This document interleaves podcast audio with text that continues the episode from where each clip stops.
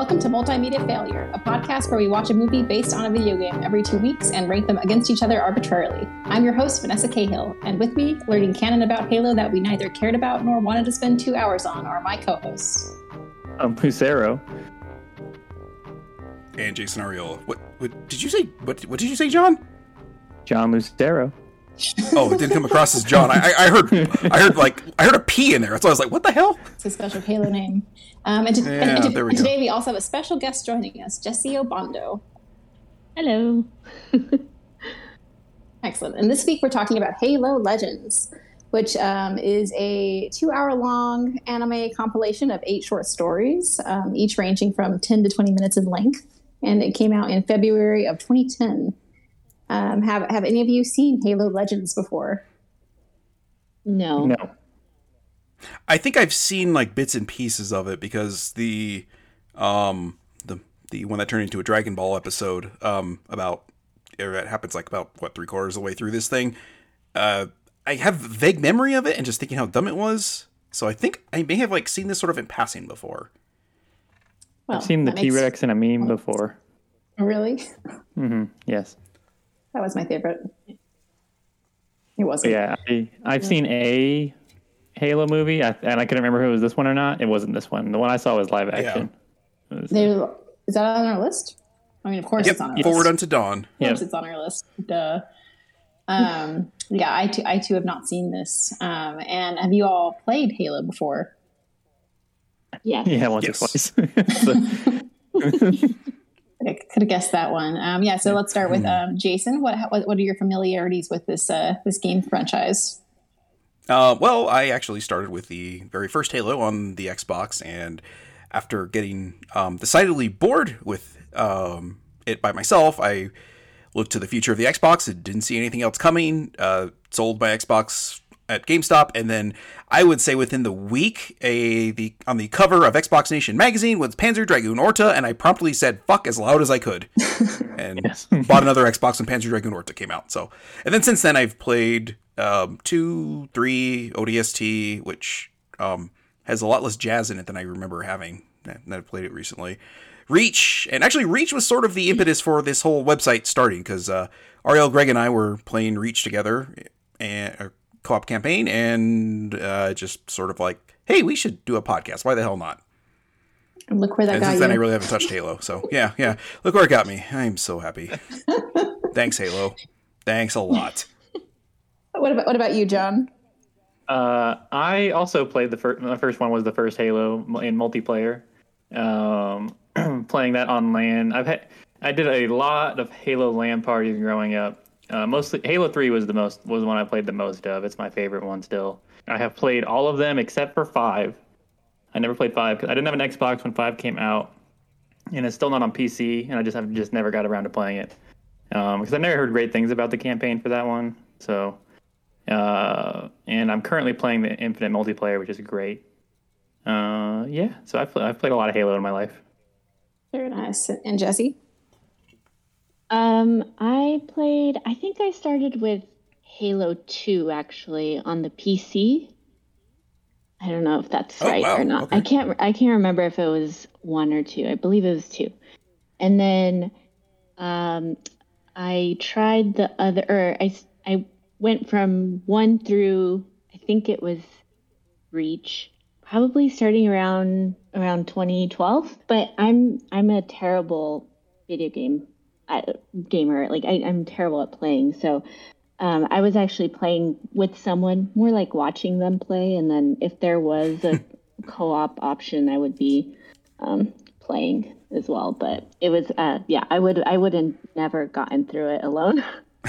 Well, Jesse, you're in good company here with being terrible video game players. Hey, Halo's great in co-op, so it's a shame that the new one doesn't have co-op just for a while, but devastating. Yeah. Actually, if Vanessa, you weren't around for Halo 3 at GameStop, were you? No.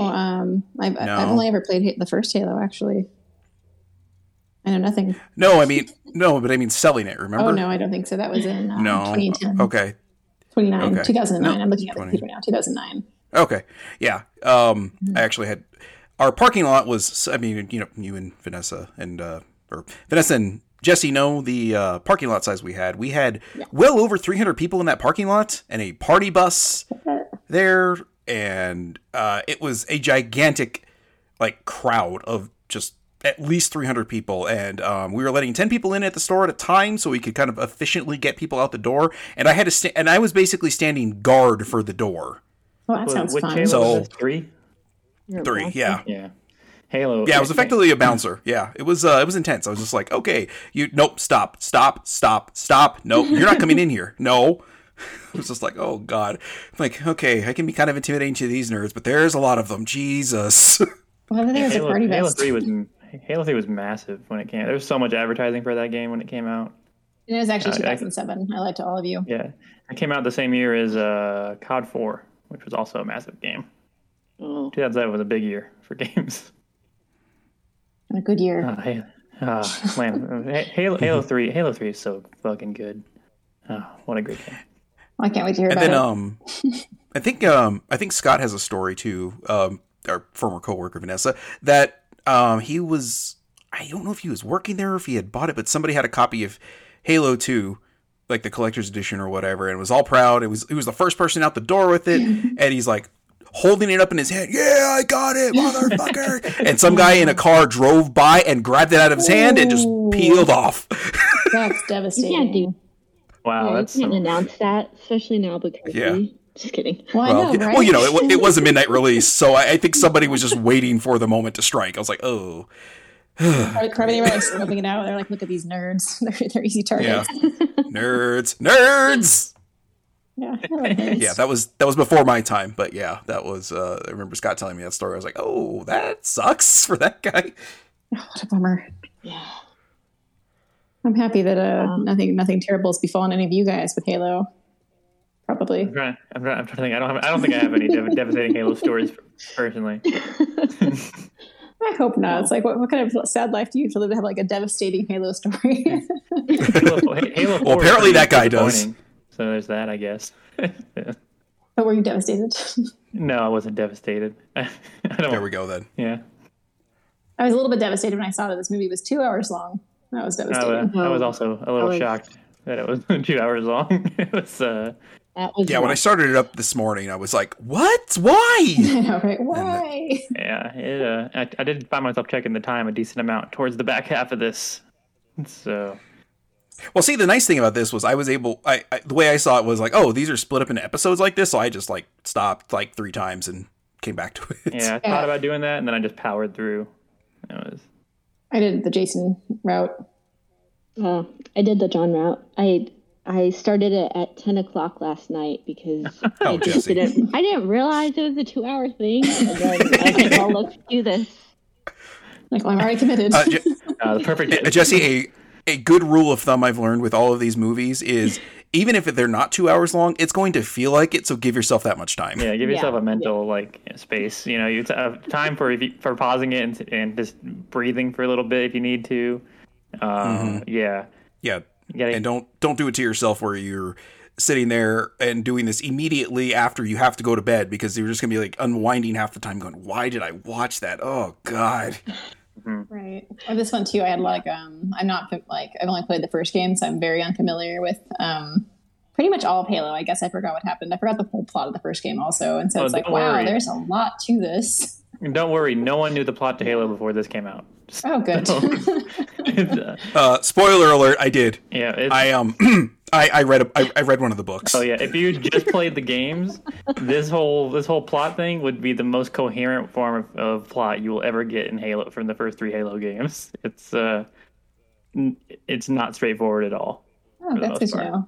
I mean, the origin story, like really, they could have stopped at the two first ones, which we'll get to in a second, and that would have been like that was enough for me. That's fine. Enough Halo for you. Yeah, it's like great. I get it. Cool. It's like, can I quit now? Yeah. Just make that like a 40-minute long thing. I think we would have been good with that. It would have been one of our top movies, maybe. You know what? Watching it, I was like, you know, this is going to go pretty high. And then the further it got in, I'm like, nope, it's lower down the list. It's going. It's just like you get fatigued. There's just so much Halo fatigue. There's always a weak link. Yeah, I was confused. I didn't realize. I just didn't look this up at all before I started it, which I should have, but I thought it was going to just be like one movie. I didn't realize there's like short stories. Like the samurai thing probably took threw you for a loop there. Also wondering if your TV was broken or not. Yes, and the animation started like changing, and I was like, "That's odd. Did they change animators like quarter of the way through?" Which is really funny coincidence that the last movie we did the exact same thing. It did. Except it was all one story instead of this, like, you know, at least being a bunch of separate short stories. So I will say, for the most part, the animation, they did better with the animation in this movie than that movie. Oh my god, that's yeah. Damning with faint praise there. Yeah, that part was low. Yeah. So. Okay, you guys ready to talk about these? So this will be a little bit different format than usual. We'll talk about each story, and then like discuss. And repeat 8 times. And go. And go, yeah. And the bonus segment will be us ranking them all against each other. Arbitrarily, based on our feelings. All right. So the first segment was called Origins, aptly named. So Master Chief, and also feel free to chime in. And you're like, Vanessa, you did not get the point of this. I feel like the point of this will be pretty clear. I hope so. It seems to me that Master Chief and Cortana are like in space. He's in some sort of hibernation sleep, and she is musing to herself over her existence. Yeah, this is post Halo 3. Ah, good to know. So who knows what happened during that time, except for everybody but me. Well, you were about to. You're about to find out everything. I'm about to find out. So she's musing, and she's telling us the story of the Forerunners, who were a great historical civilization, later overrun by the Flood. They got too cocky, thought that they could beat the Flood. Spoiler alert, they couldn't. They eventually developed a series of Halo weapons to destroy all sentient life, including the Flood that feeds off of sentient life, which is great on their part. Good for you guys. Destroy everything. And then they later reseeded life throughout the galaxy, thinking that they'd conquered the Flood. And that is the first segment. Okay. My issue is, how the hell... Okay, I always imagine, like, Halo kind of, like, putting out more of, like, a general pulse. Mm-hmm. Like a spherical pulse, not a, like, a literal just energy wave of a Halo coming out. How the hell did they manage to do that with all sentient life throughout the galaxy with just... what? John, do you remember how many Halos there were? Weren't it, like, 9 or something like that? Yeah. Always a new Halo. But yeah, it just seems like a very imprecise method to try to wipe out all life, and obviously didn't really work anyway because the flood exists still. So yeah, also jokes on them. It gets locked in one of the Halos also with Gravemind, which is that's in Halo 2, which they reference that. But I don't think they're very clear about why there was still Flood in the Halo, or I just didn't understand. It got stuck in. It was the Flood were stuck in a Halo?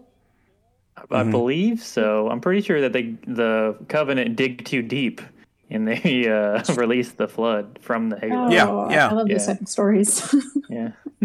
And so are these Halos the Halo? Is this what a Halo? Is this what Halo is? Yeah. Halo is a weapon. That's but it also is a breathable atmosphere with land and stuff on it. It's like a planet, sort of.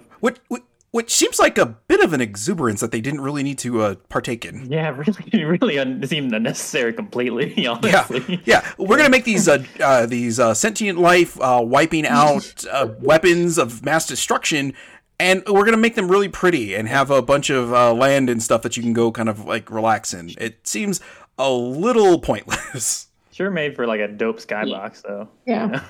So I always loved looking up and being able to see the other side, the other part of the ring. That was always a nice. That was super cool. Yeah. But yeah, logically, it does zero. It doesn't make any sense. I feel like the game designers designed the level before they were like, "Well, what is this? What about a ring? A ring." Also, what they're massive.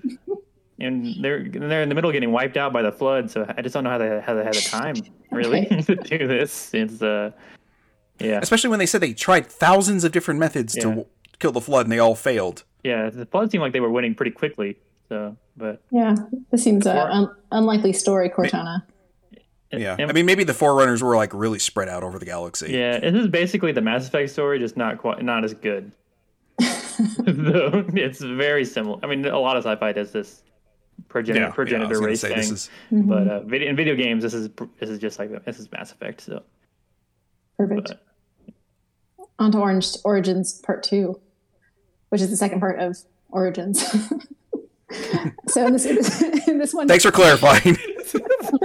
Oh man, it's an artsy title choice. It was very brave of them to call it that. Origins 2. It's easy to miss. So in this one, humanity's rising. So we basically go through history of the present into the future, where humans go forth into the space and colonize other worlds. The Covenant is introduced because, of course, there was other life evolving at the same time. There is some Covenant versus human war.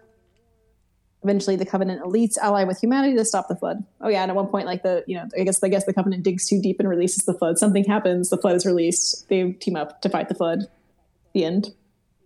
Yeah, very Lord of the Rings too, in that sense of got a little too greedy and dug too deep. Ooh. Yeah.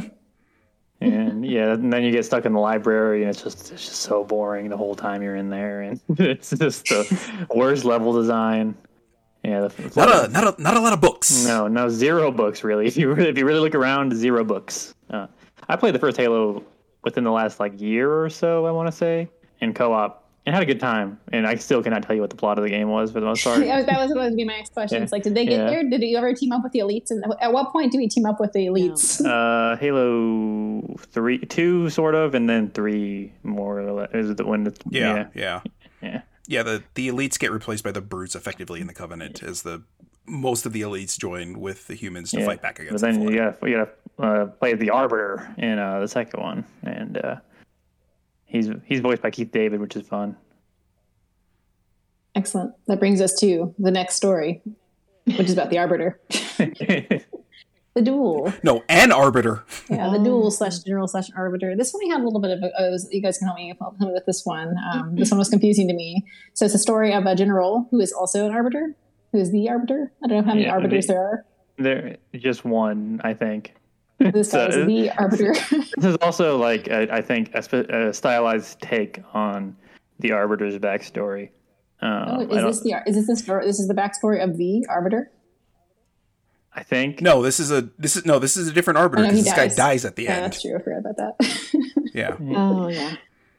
No, the arbiter is replaced after they die. Basically, like the arbiter is sent on these like almost suicide missions, effectively as repentance most of the time, and that's kind of what happens with this. So yeah. So the arbiter is basically just a sacrificial lamb to go do an impossible mission of which there's little hope of escape, but this is a way to regain your honor effectively. You talk about honor a lot in this one.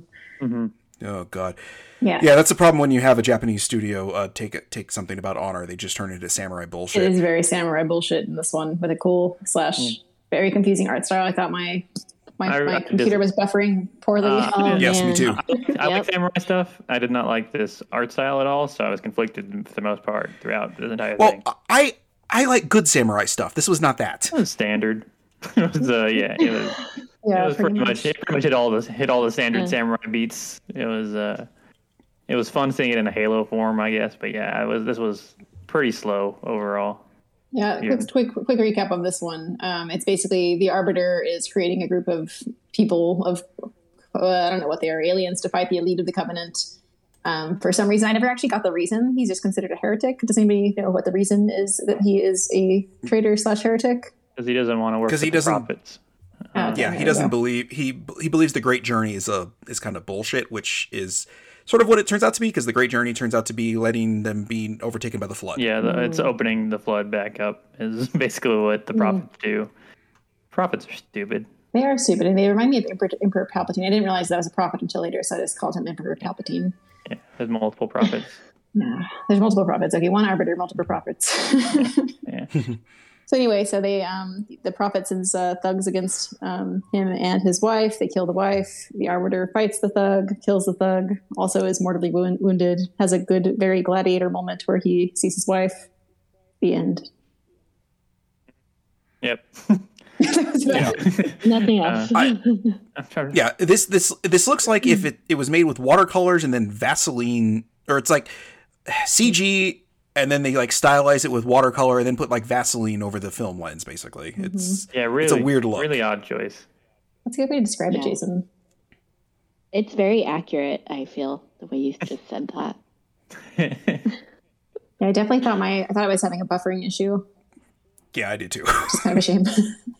I made that note. I was like, I don't know if it's because I'm watching this on my phone, but this is terrible. No, yeah, it's not very readable. It's I respect they went for something, but they did not succeed what they were going for, in my opinion. Yeah. So yeah, all right. The next one's called Homecoming. They do like a quick little. Not like a prophecy, but a little intro about like the Covenant and all the outer colonies destroyed. Humanity depends on special genetically soldiers, the Spartan 2s. And then you actually get to the actual story itself. So human forces are fighting on a planet called Harvest. A Spartan 2 soldier joins the fight. Her name is Daisy 23. You get to see her life through like flashbacks about her old life. Throughout this episode. It's all done in shadow puppets. So she's experiencing her tale through flashbacks about her old life before the Spartan Project and juxtaposition with her new life on this planet where she's fighting. She decides to escape home, where she finds a clone of herself that she's going to kill, decides not to kill it, and the clone gives her a teddy bear. Ultimately, she is killed. The real Daisy 23 is killed in battle. Master Chief finds her body and the bear. Yeah. I liked this one. I liked, first of all, the Spartan stuff is my favorite stuff in the Halo universe. Same here. Yeah. It's the Spartan backstory. The Spartan program is fucked, and that's like. Yes. So. Yeah. After reading about it in the first book, I was like, "Ooh, yeah. What's the backstory?" So I mean, basically they. Yeah, go ahead. No, go ahead, John. I was gonna say, and they kidnap children, and I actually missed the detail where they replaced them with clones. I did not know that one. That was a bit of a. That was fucking. Boy. And then, they train them and genetically modify them to be super soldiers more. And on Planet Reach, which is where Halo Reach takes place. And before Reach is destroyed by the Covenant. Mm. And Reach is the like most populated planet outside of Earth. So that's sort of their secondary home. Yeah. And, I think Halo Reach is one of the better campaigns, and because it's the one that deals with that the most. That's Halsey, who's in this last episode of this. She's the head of the Spartan program. She's sort of a villain in Halo. I mean, she is in some ways, and some ways not. You know, She basically, makes a program that does kind of keep humanity from being wiped out almost immediately, but has some really ethically challenging methods. Yeah. So, yeah. And one thing that I don't know if the game's ever made clear, but Spartans, I got the impression, maybe it's just the first generation of Spartans that Master Chief is, but they're all very like pasty because they're normally not ever out of their Spartan armor. They're genetically modified, so they're incredibly tall. Most of them are, I think, teetering on 7 feet tall. Yeah, I think 7 feet exactly is like the average, but yeah, somewhere around there. Yeah, yeah. But like, you don't get that sense with Daisy because she seems like pretty close in size to the regular soldiers, whereas you see the Spartan in one of the other ones that one is just towering over them, and that's supposed to be the impression that you get with the Spartans, is they are these gigantic humans. Yeah, Daisy the Spartan 2, I want to say, like the second generation Spartan. Yeah.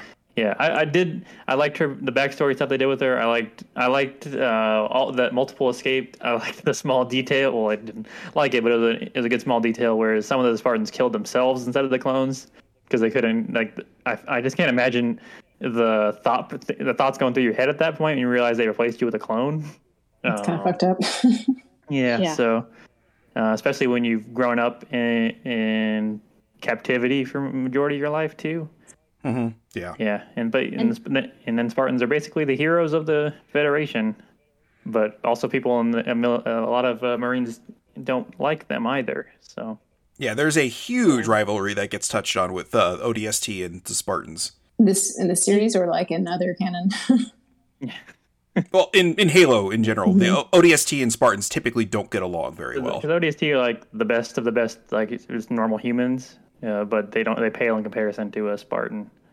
And Spartans have unfair advantages if we're being honest. So, you know. Yeah, but ODST had unfair advantage of having a normal childhood. Yeah, so. Yeah, it's there's that. Yeah, it's give and take, you know.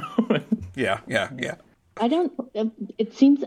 It would make sense to me that they would wipe their memories so they wouldn't mm-hmm. be able to reflect on being kidnapped as a child and not having, like, being taken away from their family. I don't know, but maybe that's just, like, the fucked up side of me where I'm like, that's more efficient. So, right?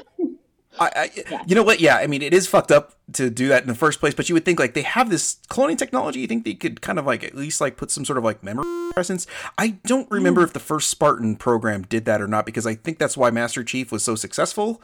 And he's like, I think, for after a while, he literally is the only Spartan left, but he's the only surviving Spartan of the first generation of Spartans. Yeah, and he's still the best, obviously the best Spartan, because he's the main character. This is Master Chief.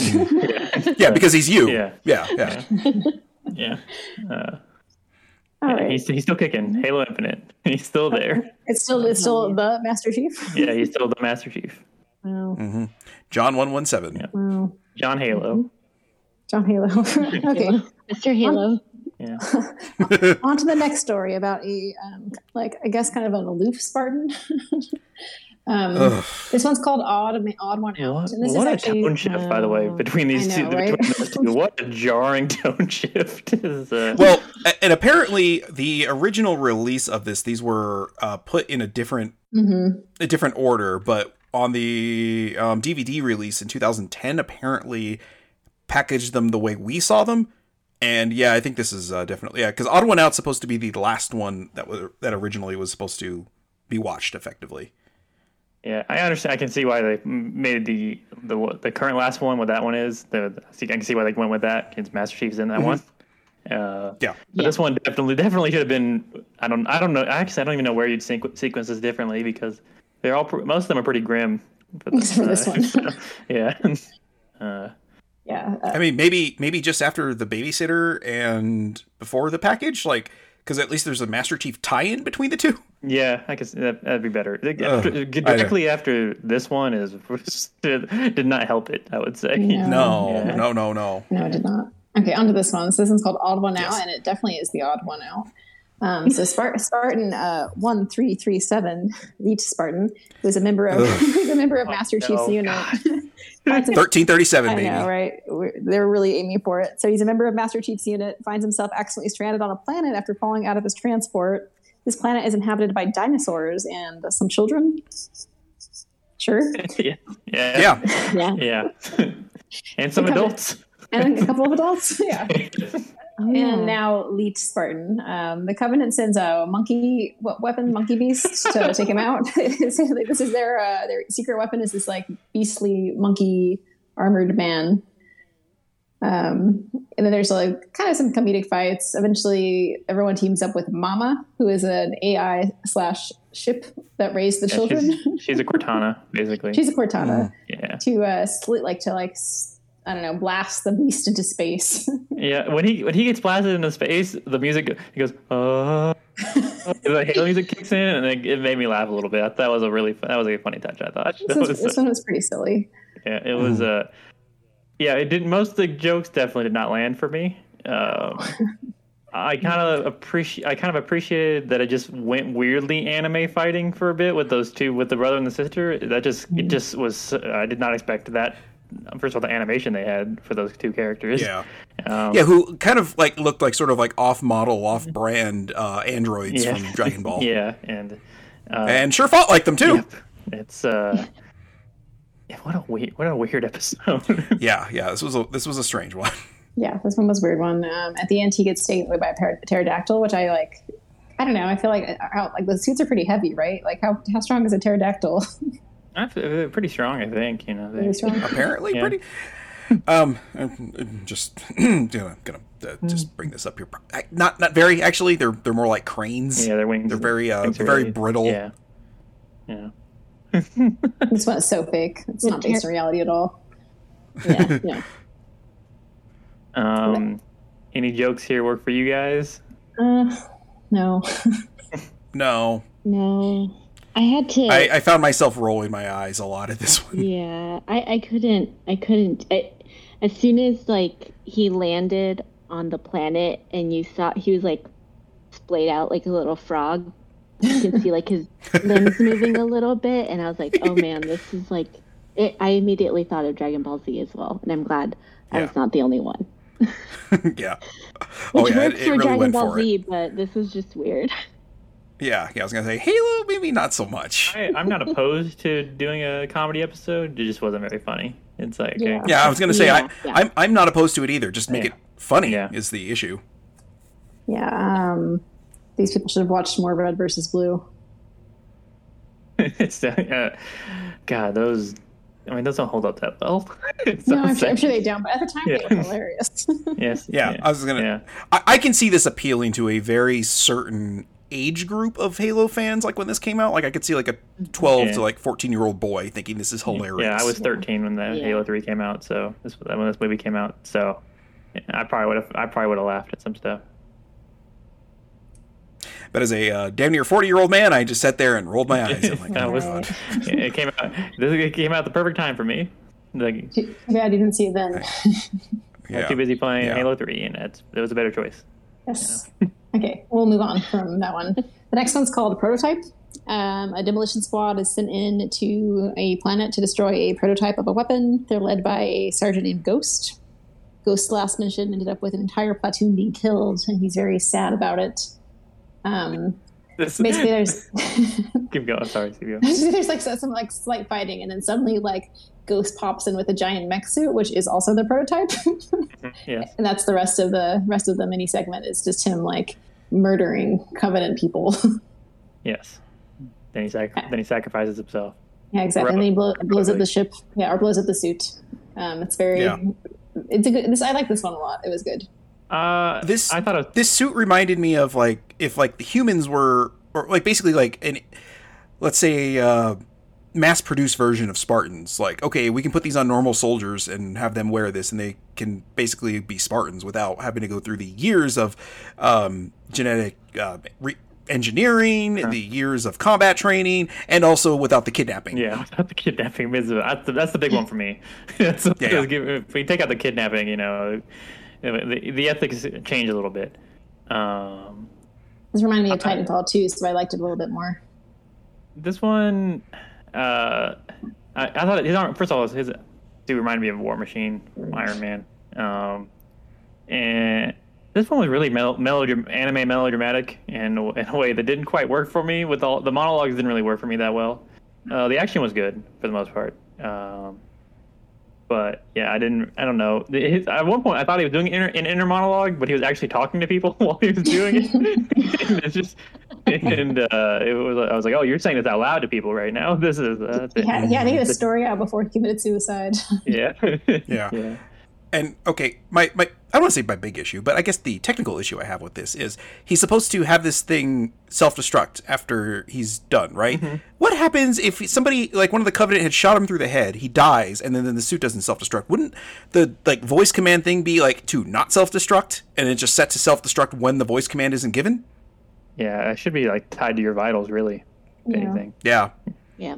I mean, you know, it was a little bit of a hurry, but it seemed like if you were supposed to have this thing set to, you know, self-destruct based on a command, wouldn't you think the smarter route would be go the opposite of the command? Like if your voice prompt is not given to not self-destruct in 5-10 minutes or whatever it would be, to go ahead and just self-destruct, meaning that the pilot is now dead and it needs to self-destruct now.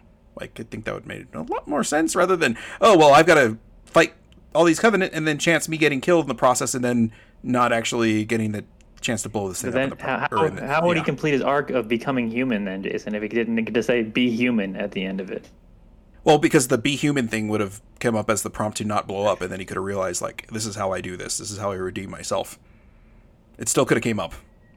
But if he doesn't say it out loud, does it really mean anything? Well, yeah, then he says it out loud. He says it out loud so it doesn't self-destruct, and then 5 minutes later, 10 minutes later, when the prompt comes up again, it says be human, and he's dead, then it self-destructs. So it's all good. It works out. Oh, yeah. So why was that the code? Just for fun. of all the words to come up together, to string together in the English language, just happens to be that. It's because it's anime. Yeah. Anime. Mm-hmm. Yeah, and so now the problem with this movie is that we still have two more segments left. Gosh, come on, Halo Legends. I remember what the last one is. Oh, I think I liked both of these, actually. It's a shame that they were at the very end. Yeah, yeah, it was a shame that they should have just crammed a few of these. Anyway, go ahead, Vanessa. Okay, the duel and Odd went out. I'm looking at you. Right. Onto The Babysitter. This follows a story of a squadron of helijumpers named O'Brien, Cortez, Dutch, and ODST. Orbital drop dock troopers, Vanessa, come on. Yeah. Sorry. Yeah. Helijumpers is just so much easier to say on this podcast, guys. Are you saying helijumpers or helljumpers? It's helljumper. Oh, they're not helljumpers? They're not helljumpers. Well, John, that this answers the question. Who actually says hella yes? Apparently it's Vanessa. Well, I thought it was like heli, like a helicopter, heli jumpers. No, hell jumpers. Because they jump through hell. Yeah, they drop into orbit. They don't think about helicopters. They I thought it was weird later too. I didn't really get it, but it still sounds easier than saying like OD. Yeah. Orbital ST. Orbital drop shock troopers. Okay, yeah. So these are the best of the best hell jumpers. Not heli jumpers. So the squadron's being sent into a Covenant zone under the cover of a meteor shower to eliminate a prophet. And they're really upset because they're going to be led by a Spartan named Cal-141. And they hate Cal because they are space racists? I don't know. No, because they just hate Spartans. Because they're jealous. They're just jealous of Cal, even though she was kidnapped as a child. Yeah, but they don't get to be the badasses. And they are definitely not. I miss a shot. I never miss a shot. O'Brien is pissed because now he's the backup sniper instead of the main sniper because they have to make the shot and they only have one chance. And he never misses a shot. So their pods get launched from space and they all land on the planet except for Checkman, who burns at the atmosphere.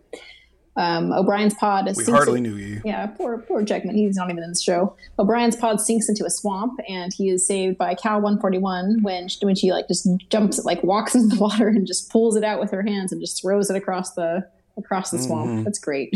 And we don't even know she's female yet. Yeah, of course. Or if she can even talk. I mean, we probably. This is so. She's just a robot. Yeah. As they all are. Also, her body like expands, doesn't it? When she does that, like she like her suit like expands. I thought, which was, it looks like it does. She looks like a giant. Yeah. If I'm remembering right, I think in the Spartan armor that there's something there to help with bits of like super strength, basically, like that they normally aren't capable of, but it's something the suit can only do occasionally or something like that. That makes more sense. A performance enhancer. She needed one for this one. That was a big ship. Yeah. She needed that to pull what Yoda could just do with his mind. Moving on. O'Brien and Cal, while they're all moving to the village, or through the village, maybe it came before it or after, I don't remember. They encounter a brute. They fight the brute. O'Brien gets kind of thrown over the waterfall, and then Cal fights the brute and then throws it over the waterfall and then rescues O'Brien from the waterfall. Yeah, these guys just if Cal just went by herself, this probably would have went way better, honestly. Yeah. Go ahead. Sorry. I was going to say, O'Brien's just not even grateful for it. No, I mean, it was impressive how long he held onto that wet rock on the waterfall, honestly. I'm like, that's impressive. I'll give him that. But best of the best. Yeah. He never misses a rock. Yeah. So now they're all set up and they're getting ready to, they've got the sniper set up. They're about to kill the prophet. But then the brute shows back up and basically just slams a giant stick into Cal's head and just knocks her out. So she's just dying in the corner now. The team somehow kills the brute, which is impressive based on their skill level. But Cal is just not doing well at this point. Yeah, she's in rough shape. She's such rough shape. Yeah, her helmet's sparks. Yeah, basic military tactics. Shouldn't one of them have been watching their back? Yeah, any of the three other ones probably. Weren't instead of sitting there grumbling, that weren't taking the shot. Right. These guys are not useful at all. They they let their Spartan get murdered. They take off Cal's helmet to find out that she's a woman. Oh, amazing! With long, beautiful, flowing locks too. Yes. It's basically Samus. She orders O'Brien to take the shot because, like, they're missing the opportunity. They only had one job, and this was it. And O'Brien does take the shot and makes the shot. Cal, don't forget about the sick knee slide over the gun. Oh, yeah, that was fun. So, yeah, he knee slides over the gun, lines it up right away, and then shoots that prophet in the head, and it's great. And all the people, all the monsters around the prophet don't really freak out that much. I was surprised. They seem a little pissed, like, God damn it, not again. They're not like panicking. They're just like, oh. Yeah. We are so getting fired. We're running out of profits. Yeah, Cal. Quick, somebody, we can birdie him. Who's the next prophet? Is that how it works? Does somebody just inherit the prophet mantle? No idea. I don't know what these little, like, weird little, like, bent penis monster things. What is their deal? I have no idea what possesses the rest of those species to be like, yeah, these are the guys we want to follow. Yeah. That's all the creepiest. I mean, even like the grunts. Like, I mean, come on, like, really, you guys could take out the prophets pretty easily. Do they have any powers? Do they, like, mind powers? They can float. I don't remember if they do that themselves or not. I think it's their chairs, because I think I remember one of them, like, getting knocked out, and they just sit there and crawl, basically. I think you have boss fights with them. I could be misremembering. I think you're right. I think in 3, actually, you fight one at the very end. Prophet of Truth, maybe? Oh, shit, I don't know. We'll look it up after this. I'll watch a YouTube video. So important. Let's move on. Yeah, so Cal dies of her injuries, and then O'Brien is sad now that he knows that she's a beautiful woman, and he didn't thank her for saving his life. I loved you. Now he's really sad that this giant woman was cradling him like a baby, and he didn't take advantage of it. And then he's like, I could have been in love. Yeah, then he asked her on a date because he always shoots his shot. Yeah. Oh, man. Yeah. Ugh. So that was great. That was good. I enjoyed that one, other than the dorks that got in Cal's way the entire time. Yeah. I mean, it does really show, like, just how overwhelmingly powerful Spartans are compared to normal humans, even the, best of the best of the normal troops. Oh, yeah. Like, I don't think we got that sense in Homecoming, whereas this one, I think, really does set out, like, yeah, the Spartans are on a completely different level. Mm-hmm. Yeah, pretty amazing. Too bad she died. R.I.P. They're pretty much all dead by the end of... It was a rough war, guys.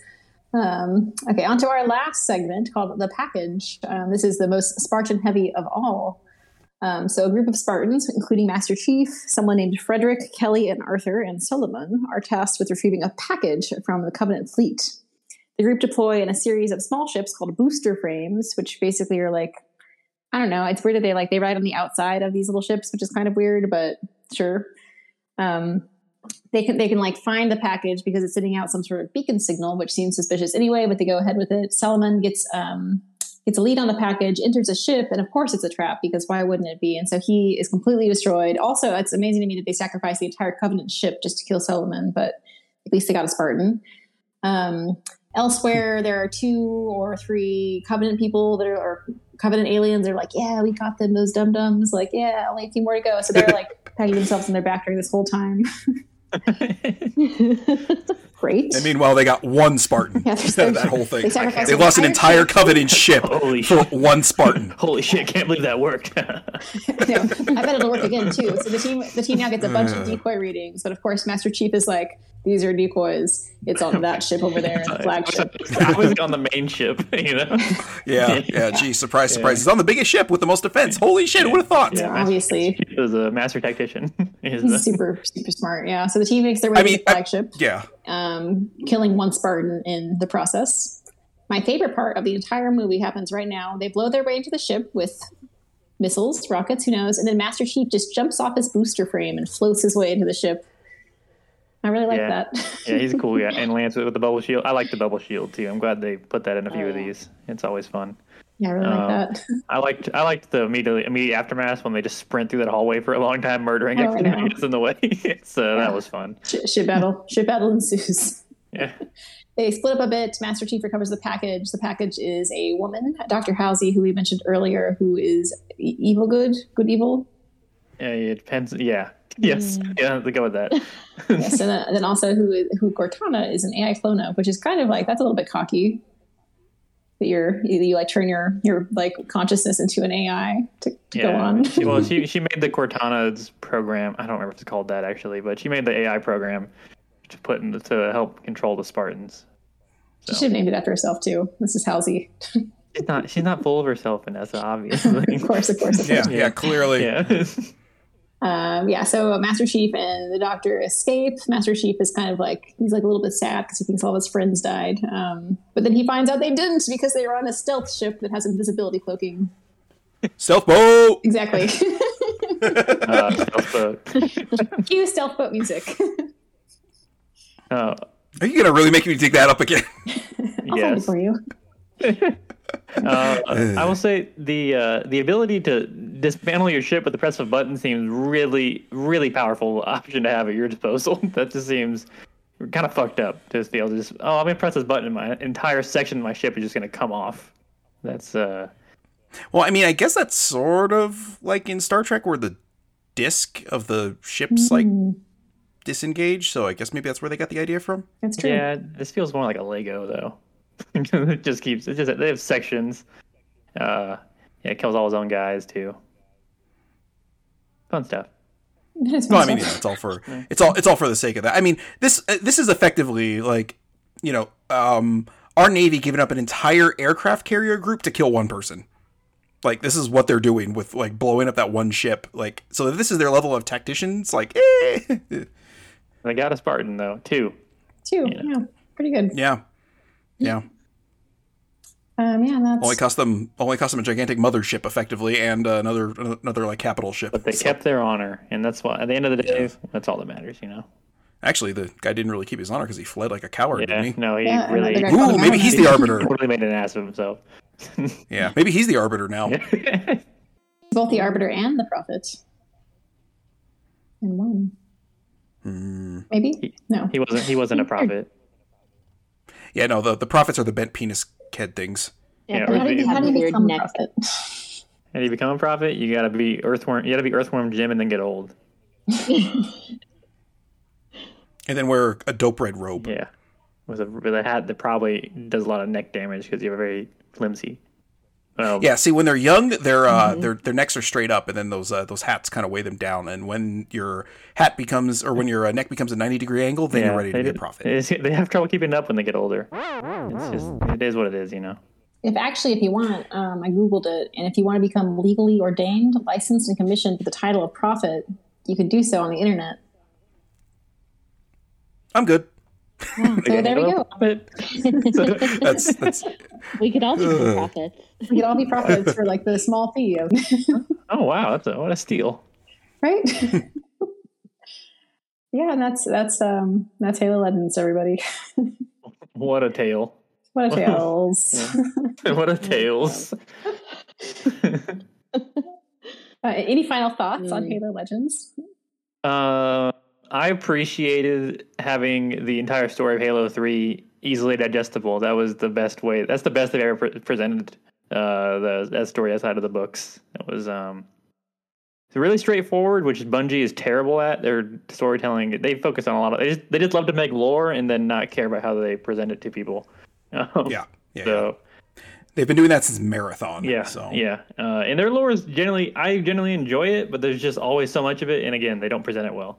It takes a lot of work outside of the games that they make, which is the choice. So I enjoy that, and I think I enjoyed at least over half of these, or at least maybe half. But so that was pretty good percentage for what we usually deal with. Yeah, well, I agree. I think I learned a lot. I know so much about Halo now that I didn't know. I didn't need to know. Really, but... there's only two that I really didn't like on this. Yeah, the samurai one and the dumb one and the odd one out. Yeah. So it's really too bad that they couldn't cut those out, because then this would have been a really manageable length.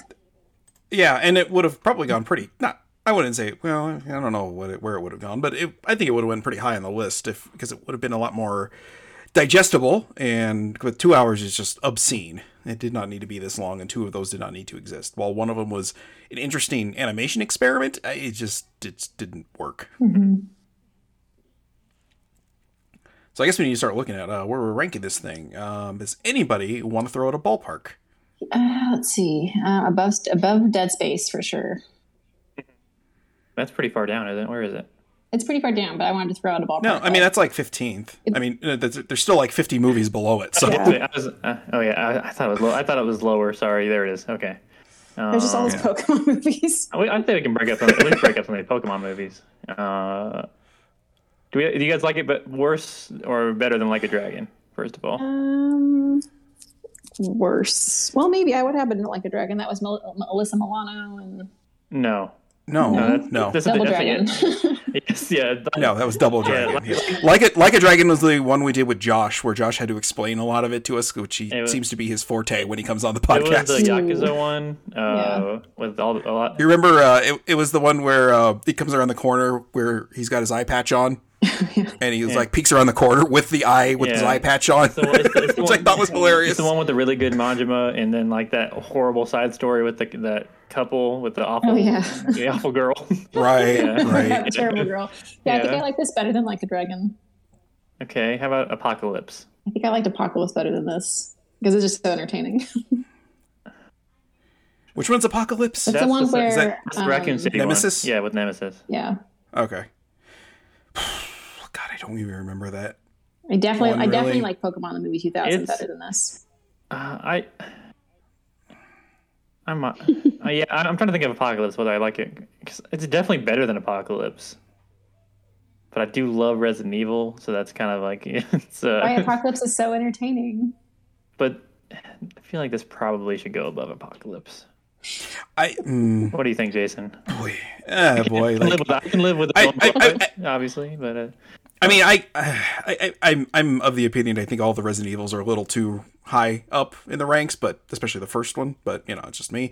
I kind of think I'd rather watch this, and this way I could just skip through those two I didn't like, whereas and still feel like I got a coherent story. Whereas Resident Evil Apocalypse, you can't just like skip around and be like, okay, well I can just skip this whole part here. You could just nap through the entire thing, and it still makes sense. Actually, I mean, yeah, and you can take a nap through these, and like, okay, I will just watch two segments and come back, and I'll watch three, and then I'll take a nap and then come back, and which is exactly what I did. So, wow. I was saying you could also do that with Apocalypse. So, like, there's not really a lot going on in that movie. You could also just play Resident Evil 2 and have a better time. Yeah, that's very, very true. I think that, so. It sounds like this goes above Resident Evil. Yeah, so it should go above Apocalypse. Not breaking up any of the Pokemon movies, obviously. Well, Jesus Christ! Pokemon movie 2000 just looked like still, I think one like obviously it's the second best one. It's that wall of four Pokemon movies that we need to break up eventually. I feel like that's maybe one of these years. Maybe Prince of Persia will be somewhere between 12 and 16. Will Jake Gyllenhaal's nipples break up the Pokemon movies? We'll find out. Jesse and I say yes. Next time.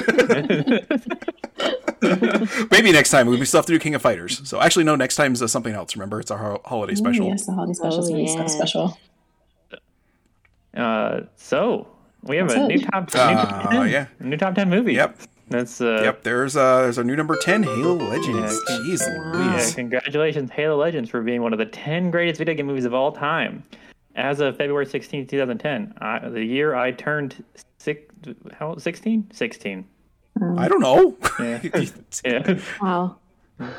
Almost wow. That was the day. That was to the day that I turned 16. Crazy. I'm surprised you didn't watch this then. Yeah, to celebrate. So, how else does one celebrate? Happy birthday to me! That's exactly how I sounded at 16. I'm 100% sure, yes. I know my shot. And... oh my god. Okay then. Great. Great job ranking this thing. Good job, team. No one's better ranking things than we are. It's true. Arbitrarily. How do you feel about that ranking? You feel good about Halo Legends being at one of the 10 greatest video game movies ever made? I mean, considering what else is on there, yeah, sure, why not? Yeah, fuck it. Oh boy, this list.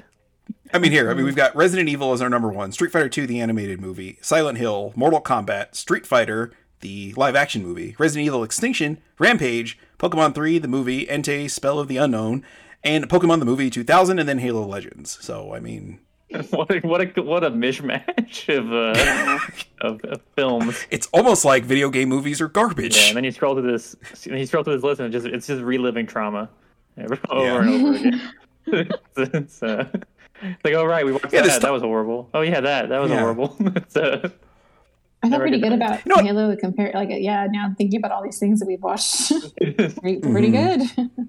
Yeah. I try to keep perspective whenever I'm watching this point. It's like, remember what you're ranking it against. Remember what we're working with here. That's true. Yes. Jim asks me all the time. He's like, "How was it?" I'm like, "It wasn't too bad." He's like, "Based on." Like real movies? What we've seen it. Yeah. No. This was garbage compared to real movies. Yeah, so. Yeah, Kirsten asked me all the time, how was it? I'm like, it was fine. It was fine for our podcast. Yeah, I'm alive. I'm not contemplating taking a mouthful of ibuprofen. Yeah. So there's every once in a while though we get that special movie that just leaves a scar in my soul.